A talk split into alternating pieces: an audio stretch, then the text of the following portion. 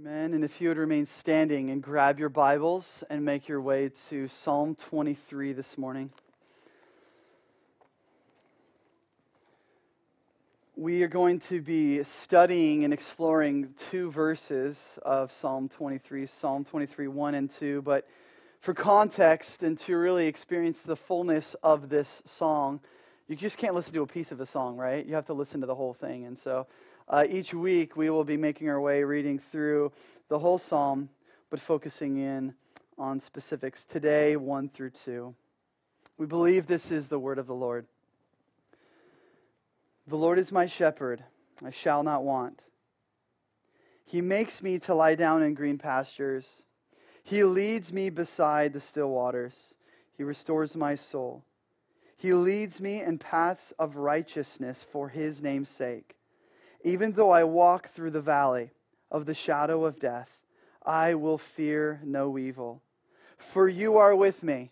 Your rod and your staff, they comfort me. You prepare a table before me in the presence of my enemies. You anoint my head with oil. My cup overflows.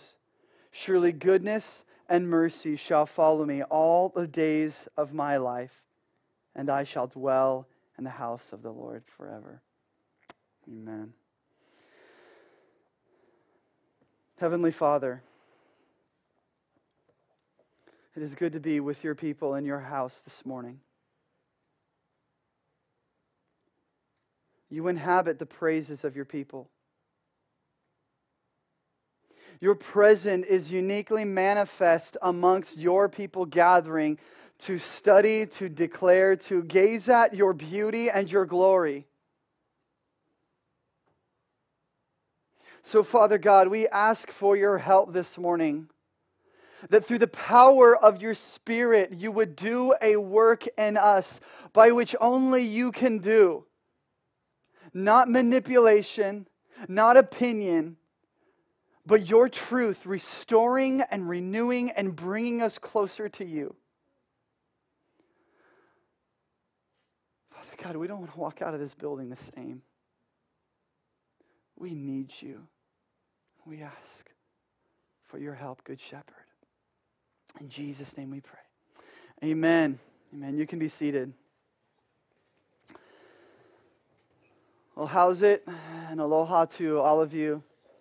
We are uh, truly um, humbled and thankful to have you with us this morning, worshiping Jesus. And uh, I, don't, I don't know what you're going through today. I don't know where you're at um, in life. But, but we're beginning a mini series in Psalm 23 for regardless of where you're at, we believe that, that, that if you are in need of comfort, we pray that God would comfort you through Psalm 23. And then if you were in need of being challenged, that God through the Holy Spirit would challenge you through Psalm 23. But regardless of wherever you're at, we believe that God, through Psalm 23, is going to mold us and shape us into the image of Jesus Christ. And that is our hope and that is our prayer. You know, Proverbs says, a word fitly spoken is like apples of gold and settings of silver.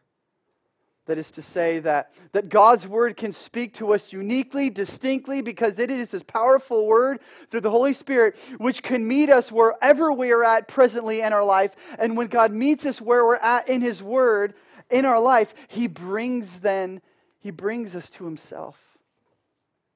So I don't know what you're going through. Yeah, even I, am going through some stuff this morning. Um, yesterday evening, my, um, my, or Saturday morning, or rather, early Saturday morning, my, my grandmother passed away. And so, uh, even as I'm reading through Psalm 23 and studying for this sermon, I'm finding this, these verses to bring great, great comfort, as I hope they will for you. But before we jump in, before we jump into Psalm 23, how would you describe God? What words, what images flood into your mind as you think about God? What language would you use to describe him? What adjectives would come to your mind when you think of a description about God? Oftentimes, when we think about God, we often think about one attribute of God, one adjective, one, one thought, or one um, description of Him. And what we do sometimes, believe it or not, we can latch onto one attribute of God, unaware that we are actually isolating other attributes of His nature and His character. For example, some may say, God is powerful.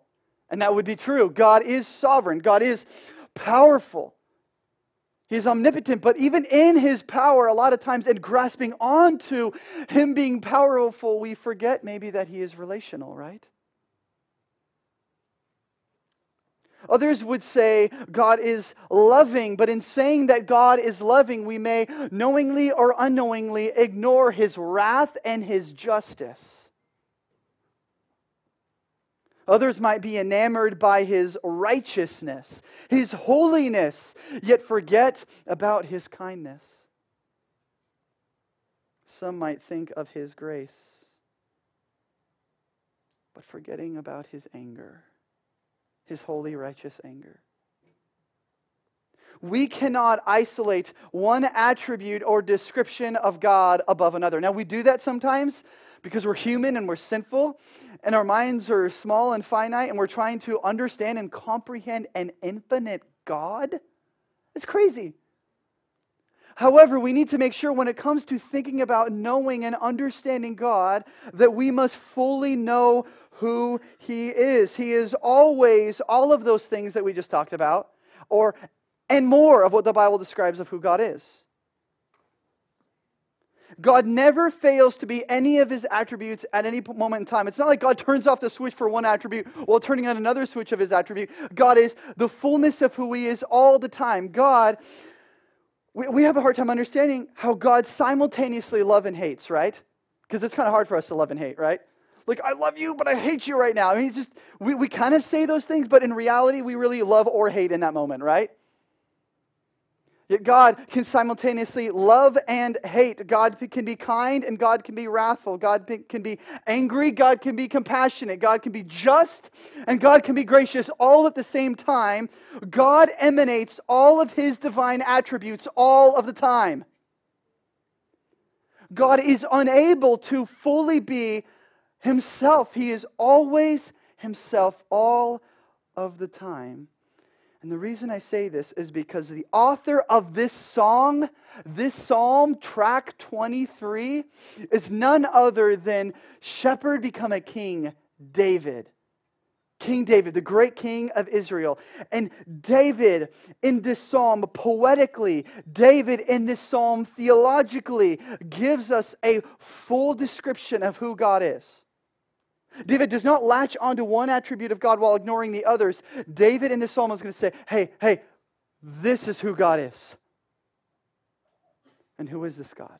Who is this Lord David is talking about? Verse 1 The Lord is my shepherd, I shall not want. David says, The Lord is my shepherd. The Lord. Let's focus on that for a moment. What is that word? Yahweh in Hebrew. The Lord. Lord meaning sovereign. Lord meaning king and ruler. That God is the sovereign, that the Lord David is speaking about here is He is the one who creates all things. He is the one by His power hold, holds all things together. Guys, do you know God is holding this universe together by the power of His word? It's the Lord David is talking about here. The Lord who owns everyone, everything, does whatever he wills, whenever he wants, however he pleases. Yet David in this psalm says, This Lord, that is his Lord, the God, incredible in power, yet intensely personal. How so? The Lord, David says, is my shepherd. This powerful, incredible God who is sovereign over all things is David's personal Savior. See, David here is, is capturing for us the, God emanating his reign, his sovereign rule and reign, and his relational attribute as shepherd. See, many people are familiar with this psalm, right? Many of you know this psalm. Even if you don't have much of a church background, you know Psalm 23. Uh, it's very trendy. It's a very trendy verse in recent cultural history, and it's sung about in songs. Psalm 23 is, is portrayed in films. Um, is read oftentimes at funerals, even if like the person did not know or love the Lord at all.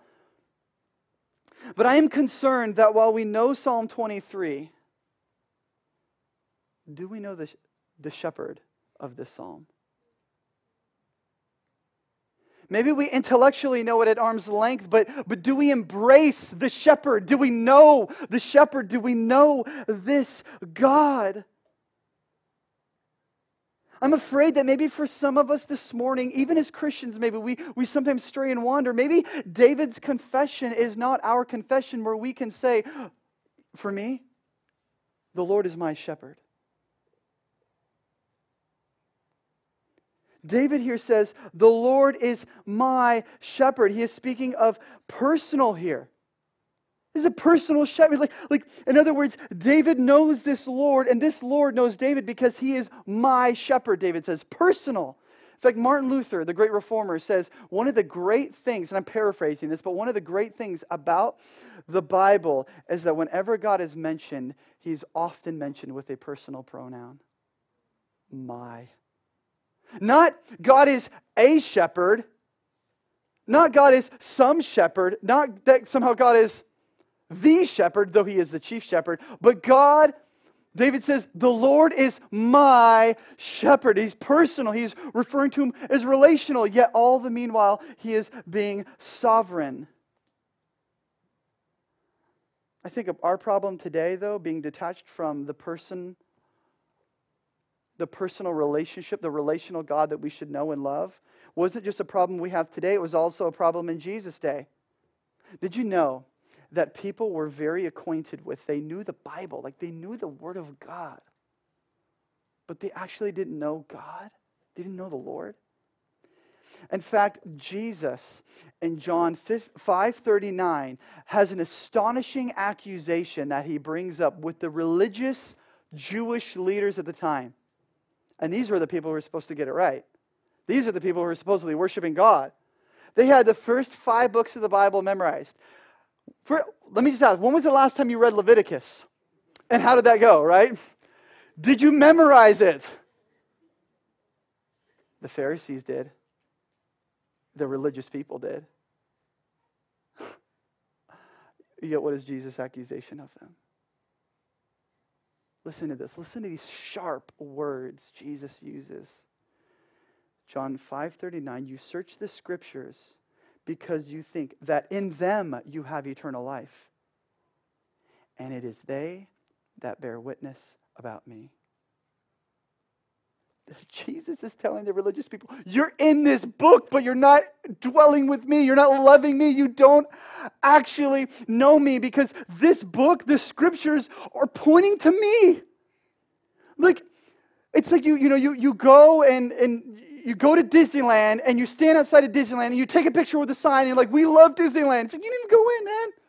You didn't even enter the park. You didn't actually enjoy and experience everything that Disneyland has to offer. Yet many of us oftentimes will kind of just stay at an arm's length and stay at a distance the scriptures are all about Jesus. You know, when you pick up the Old Testament, when you pick up the New Testament, if you have something hard to understand in some way, in some capacity, they're ultimately leading us to an understanding of Jesus. Psalm 23 points us to Jesus. You guys, I just have to say this because it's even, there's even a danger here, and it's a church that, that, that says we study the Bible. There's even a danger with us here we don't study the Bible so we know the Bible. We study the Bible so we know our shepherd. We study the Bible so we worship Jesus. And if we get caught up in the Word and thinking that there is eternal life somehow in pages of a Bible, this is the inspired Word of God. But the inspired Word of God, through the Holy Spirit, points us to who? Jesus, our great shepherd. So when David declares, The Lord is my shepherd, he is saying, The King of kings, the Creator God, infinite in glory, knows me, and he is mine. He is, he, though he holds all things together with the power of his very word, knows how many hairs are on your head because he is your shepherd. The man after God's own heart, David, once a shepherd, I want you to see this, describes the relationship between man and God as what? Sheep and shepherd. He's getting specific here. He's showing us how the Lord is his shepherd. It's not like an abstract idea. Yeah, I know God. I, I believe in God. I mean, a lot of times, culturally, we are told it doesn't matter what God you believe in as long as you are sincere and try hard. Right? It doesn't matter what God. There are infinite amount of gods. It doesn't matter what God you believe in. Eventually, you will get to some paradise or some hope, wherever your destination is. I believe with sincerity, at some point you will get there. You are told you don't have to be specific. You are told by the culture, as long as you feel a spiritual connection with some sort of abstract higher power or being, then in the end it will go well for you. Is that the language Psalm 23 gives us about our relationship with God and about who God is? David's specificity here of God knowing his sheep and his sheep knowing the shepherd. It's specific. Because we were made to be intimately known by God. We were made to worship God. We were made to recognize Him as God, see Him as powerful, and see Him as personal, both and. In fact, Jesus says about himself in John 10 27, notice the relationship between God and man, shepherd and sheep. My sheep hear my voice, I know them, and they follow me. That's not like abstraction. That's not like I'm kind of cool with a God. In fact, earlier in that same chapter in John 10, verse 11, Jesus says, I am the good shepherd, and the good shepherd lays his life down for the sheep. Do you see that it's not enough this morning to say, I believe in God? So do Muslims, so do Mormons. Many Eastern religions believe in some sort of external force of power. David knew his God. He knew him, and David's God knew David. In fact, God describing David calls David what? We all know David is a man after what? God's own heart. How would David know? How would God know that if God did not intimately, personally know David? And God knows all things, make no mistake, but God did not just know him, but he loved him. So let me ask you do you know him this morning? Is Jesus your shepherd? Can you say with confidence, can you sing with David in this song, God, the Lord is my shepherd? I hope you can. But listen, maybe you're like, how am I supposed to answer that question? Because some of you sitting here are like, absolutely, the Lord is my shepherd. If, if that's right, great. Some of you this morning sitting here, you're like, no. You just know flat no, actually, God is, Jesus is not my shepherd.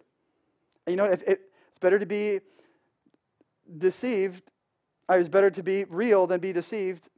I mean, hey, if God isn't your shepherd, be, be real about it. And, and then maybe there's some of us who are like, I'm not really know how, how can I, how, should I answer that question with confidence?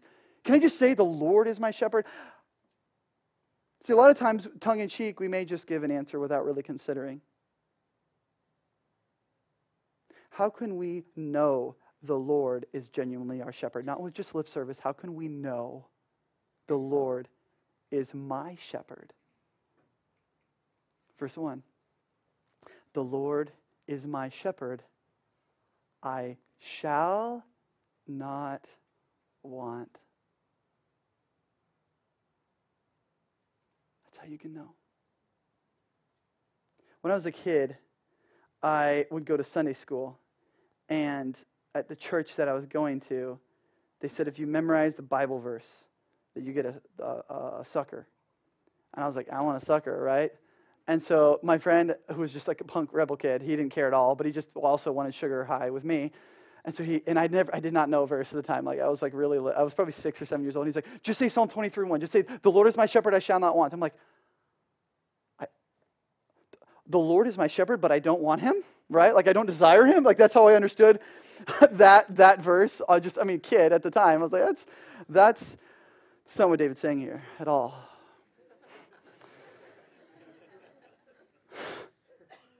What David is saying, what David is implying here is if God is your shepherd, then God must be your satisfaction.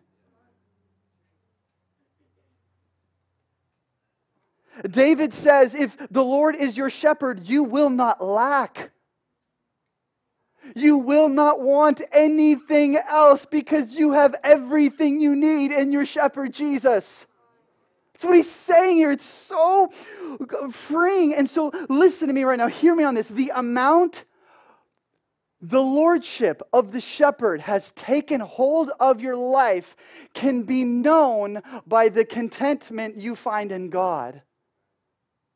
Let me say that again. And Pastor, like, what? What did you just say? Okay.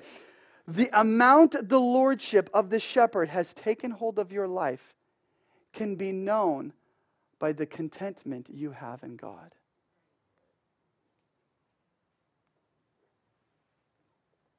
David says, The Lord is my shepherd. I know this because I don't want anything else. Um, before we go any further, I think it's critical to understand this part of the psalm. If God sees you as, if we are to see God as shepherd, what does that make us? Sheep. if we are going to rightly understand Psalm 23, do you see yourself as a sheep? like that went downhill really fast. That was kind of anticlimactic, right? A sheep? Um, may not seem profound because uh, sheep are, I don't know how else to put it, uh, the dumbest, most fragile, helpless animals on the face of this earth. What did you learn in church today? I'm dumb, I'm helpless, and I'm fragile. Yes and amen, right? Can, can you back that statement up, Pastor, with another verse? Sure. Psalm or Isaiah 53 6.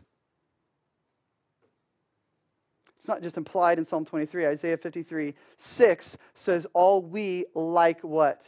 Sheep have gone astray. So we are dumb, right?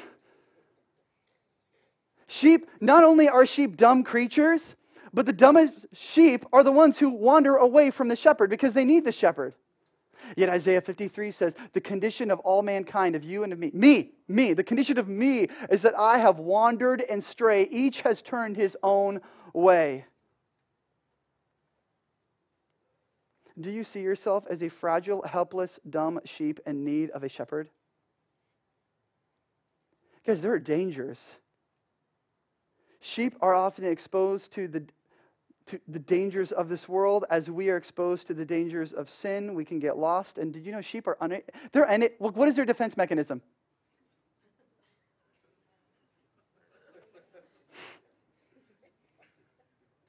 now, if you don't think, if you're like, all right, Travis, I hear you, like you're pushing back against me a little bit, but, but if you don't think you, you, you're a sheep this morning, then you think you are strong enough smart enough, and able to search for satisfaction apart from Christ. It's that simple. And if that's true, then you don't want a shepherd anyway.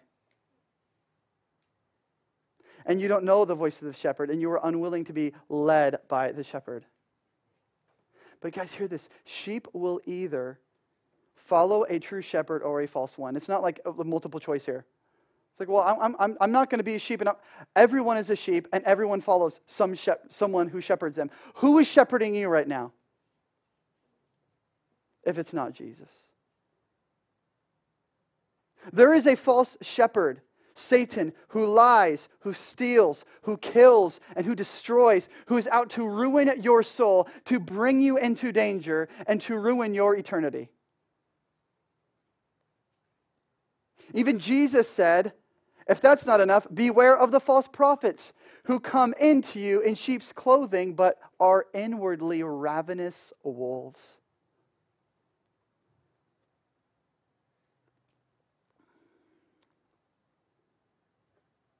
I hope we see ourselves as sheep this morning.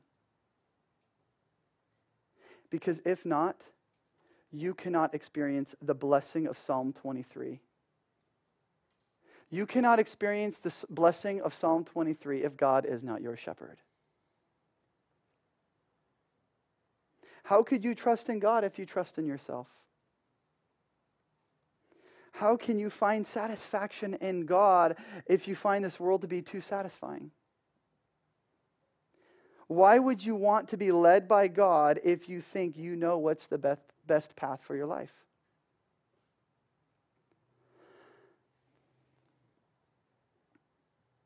No one can learn to trust in God's providence until we learn to distrust our self providence.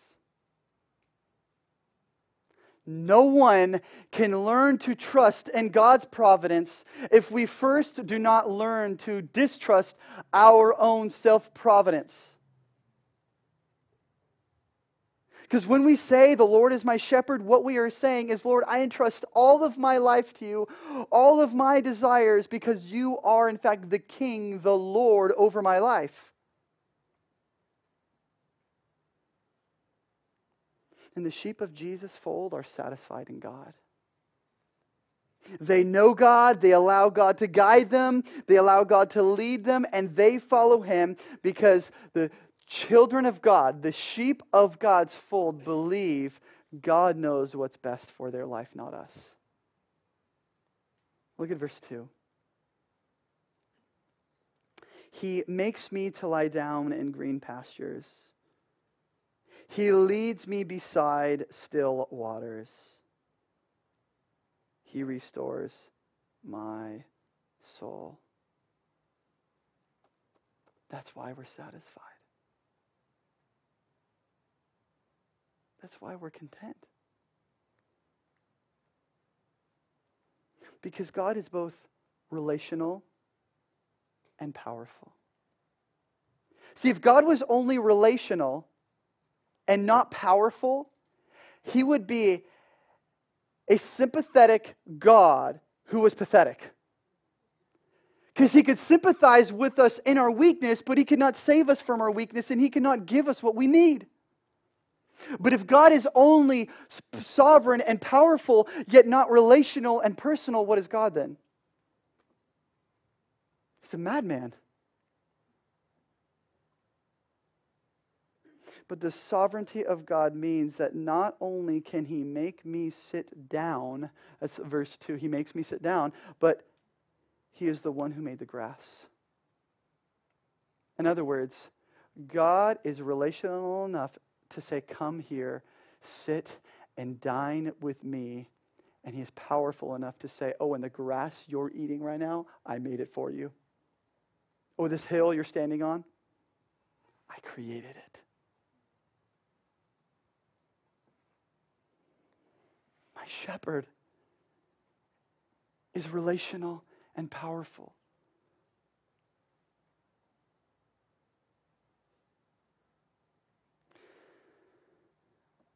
We, when we are the object of God's relational care and power, that is when we experience His providence. And what, if there's anything we see from Psalm 23 so far, it's that God is committed to His people. And the reason we as His people shall not want isn't because of a denial of pleasure. Have you ever heard that before? People are like, I don't want your God, I don't want Christianity because you Christians deny fun. You deny pleasure. You, de- you deny enjoyment. You're just not happy people, right? But the reason we shall not want isn't because of denial of pleasure. We don't want because we receive the greatest pleasure from our shepherd. My wife and I, years ago, when we lived in Southern California, before we moved here, we were doing the rounds over Thanksgiving, right? And like, uh, we have a bunch of family that's all over the place. And so we were invited to three Thanksgivings on three Thanksgiving dinners in one day. And so, guess what? We went to all three of them. And we knew that the first place we were going had the best food than all the other places, right? So what did we do? I was like, so we sat down, we ate, and uh, I ate, and I ate, and I binged. I mean, I just like shoved it in to the point of gluttony and sin because I knew that that was the best place to eat. And so when we went to the other two places, like, hey, Travis, aren't you hungry? Come here. Here's a here's a plate of food. Here's a plate. I'm like, I literally cannot shove another object of food in my mouth right now. I'm so full. I have no appetite. When you are satisfied and your shepherd with your God, you have no appetite, or your appetite is at least decreased for the things of this world. Taste and see that the Lord is good, and when you do, the world will never taste the same. He can satisfy. He will satisfy. He does satisfy. And so our satisfaction is not uh, the focus of us pursuing happiness. We pursue God because in pursuing God, we believe there is fullness of joy. That at His right hand are pleasures forevermore. What I love about that is it's not like there is partial joy. Like, hey, come to Jesus and you'll get like 50% joy, and then you got to figure out the other 50%. Fullness of joy. At His right hand are pleasures temporary no. At his right hand are pleasures forevermore. You guys, this, this is what it means in part to be Christian. As Christians, we believe the most satisfying life is found in Christ.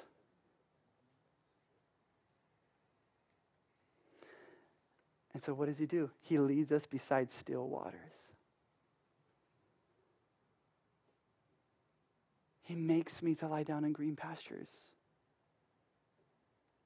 He restores my soul. And even if it's a dark valley, as we will soon talk about, no matter what, God, our contentment is not found in things, but it is found in God. Do you see the, the, the, the weight, the experience David had with the shepherd. It so changed him, he says, The Lord is my shepherd. I shall not want. I love what Paul tells young Timothy in 1 Timothy 6 6. He says, Godliness with contentment is great gain. In other words, you can experience sanctification and justification from the grace of God. You can be holy but not content. But Paul says godliness with contentment is great gain. I want you to also notice, look at verse 2 again. look at the language that is used here. I, honestly, I find it comical, but whatever. Um, he says, He makes me to lie down in green pastures. so, in other words, you could sit down if you wanted to, but if you're not, you will be forced to sit down by God, right? Hey, sheep, would you please sit down? No. Okay, you're sitting down right now.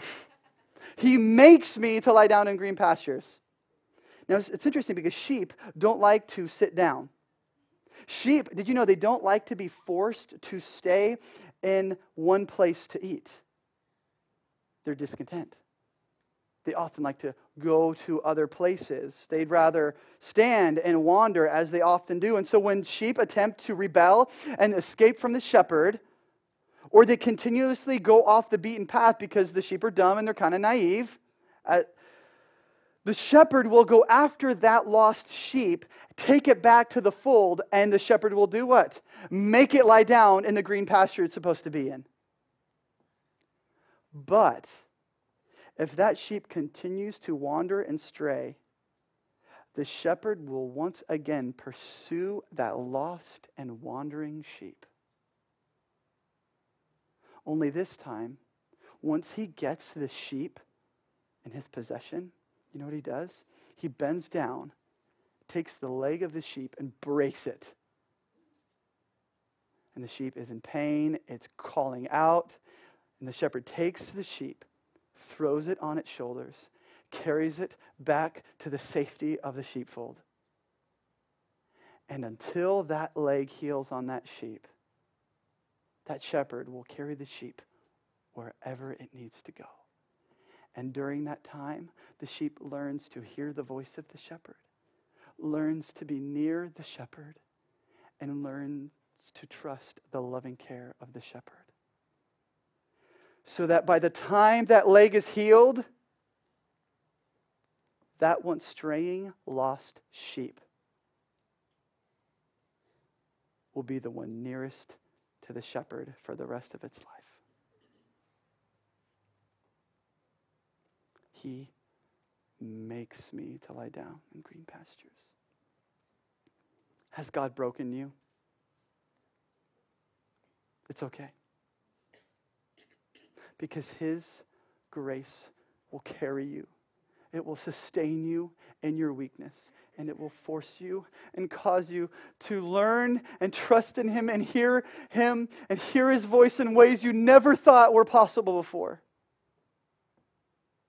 God is relentless in His grace, and He will not be finished with you until He gets all of you.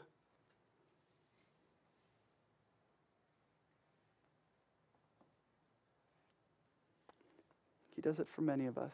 For Paul, it was a thorn in the flesh. For Job, it was taking everything he had. I don't know what it is for you and for me. But he is a good shepherd. He is a good shepherd. See, Psalm 23, we often make it about trusting in God, and it is, it's about trusting in God, but I think Psalm 23 is mostly about God's faithfulness to faithless sheep. You're, you're going to have a hard time. You're going to be pressed to find a lot of things to do for you in this verse. It's mostly, in these verses, Psalm 23 is mostly about God carrying us as His own. Because we belong to God, we are His. I want you to turn to John 10 in closing.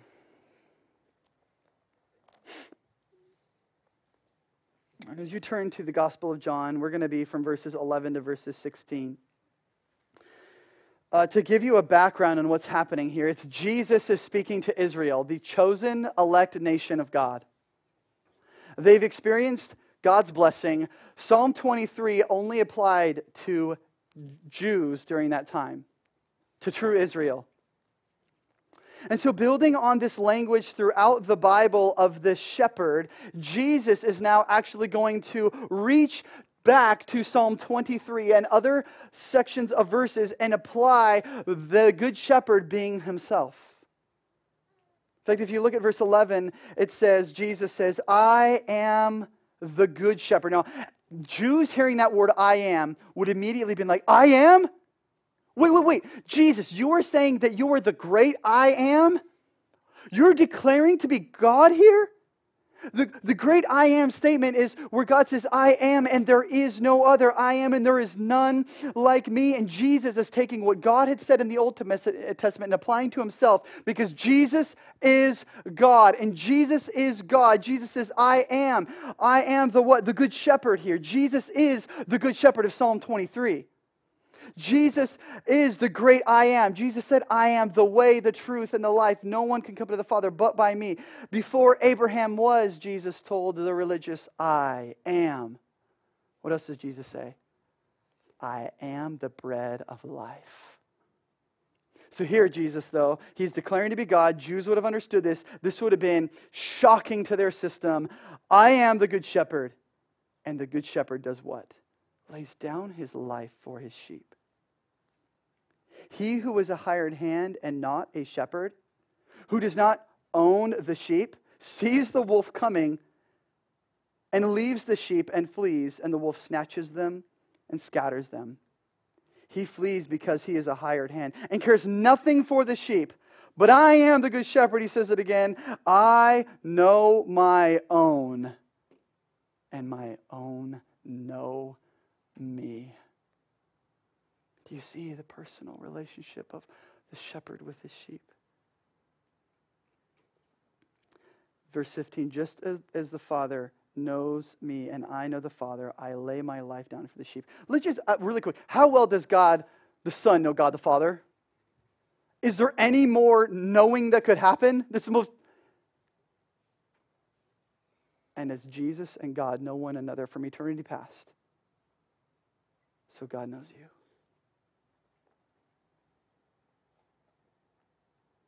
Jesus says in verse 16, I have other sheep that are not of this fold.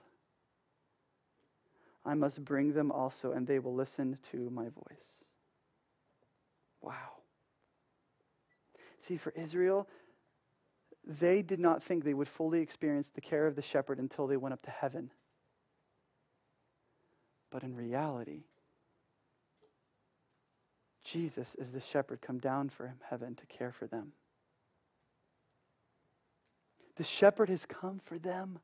The shepherd has come for you so that you could say, like David, the Lord is my shepherd. Jesus is showing them the Lord of David was himself.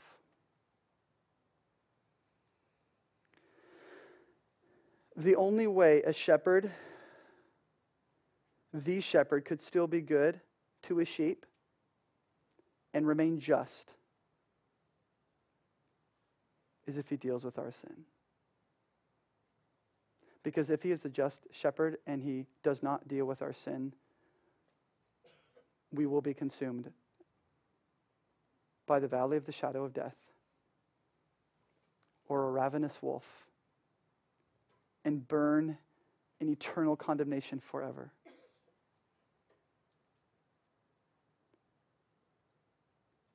The only way Jesus, the Good Shepherd, could be good to his sheep and still remain just is if he deals with our sin, if he saves us from our lost rebellion, if he keeps those he saves till the end. So let me just hear, hear let, let me ask you a couple questions here in closing. Are you hesitant of the shepherd? Or maybe you're, you're asking yourself this question How can I know Jesus as a good shepherd? How can I know I can entrust my life to him? Or are you a sheep already this morning, but maybe you are a skittish and insecure sheep?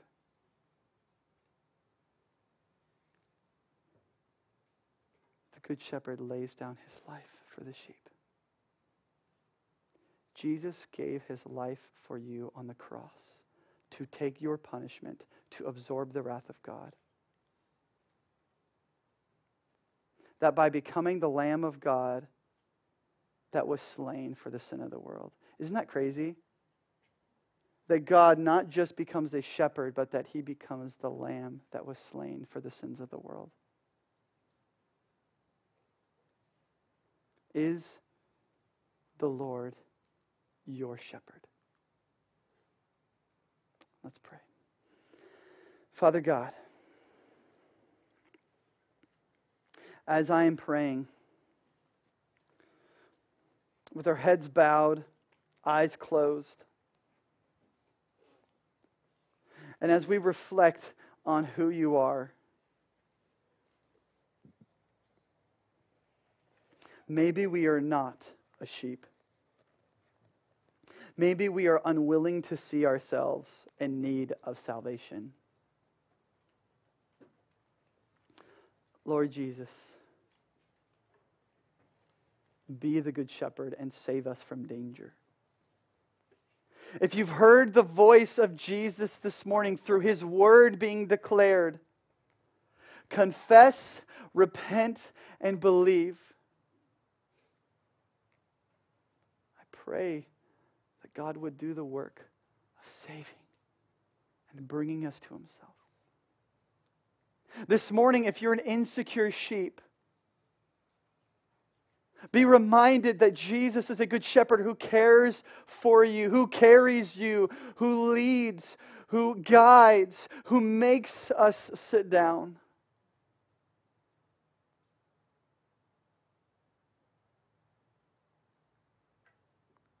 Are you content with this world? I pray that God, by His Spirit, would show you and reveal to you your unhappiness from sin. and the way you've tried to live your life so that you would trust in the Good Shepherd. Father God, by your scriptures, speak to our soul. May we hear your voice, even if you don't know why you were here this morning. It's because Jesus the shepherd brought you here. Enter by salvation through Jesus. In whose name we pray. Amen. Amen.